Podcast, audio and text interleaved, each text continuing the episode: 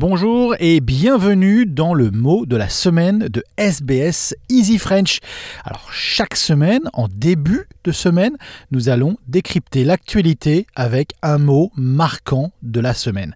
Et cette semaine, Thomas, vous nous avez choisi le mot un mot que vous allez adorer, Christophe, le mot de cette semaine, c'est impôt. Alors que le gouvernement australien annonce mettre en œuvre dans les prochaines années la troisième phase de son plan qui vise à réduire le taux d'imposition de certains contribuables, on réalise combien le mot impôt porte jusque dans sa terminologie l'idée d'une contrainte.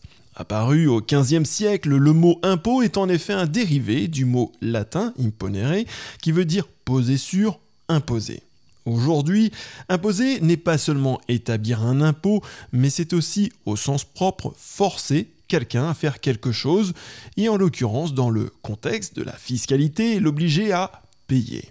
Et au sens premier comme au sens dérivé, imposer, c'est donc faire l'usage de la force, faire subir quelque chose à quelqu'un.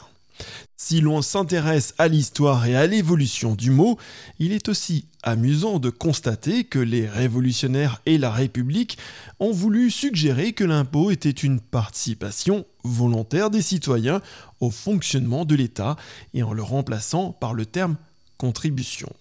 Le mot contribution peut paraître à première vue exprimer l'idée d'une participation volontaire à une œuvre commune, dans un intérêt collectif. Mais ne nous y trompons pas, il dérive du latin contributio, et avant lui du mot tributum, qui faisait référence au paiement de contributions par les peuples vaincus par Rome. Quant au percepteur des impôts, celui qui collectait l'impôt, il était autrefois appelé en France un imposteur. Sans aucune signification péjorative, il s'agissait tout simplement de son appellation officielle.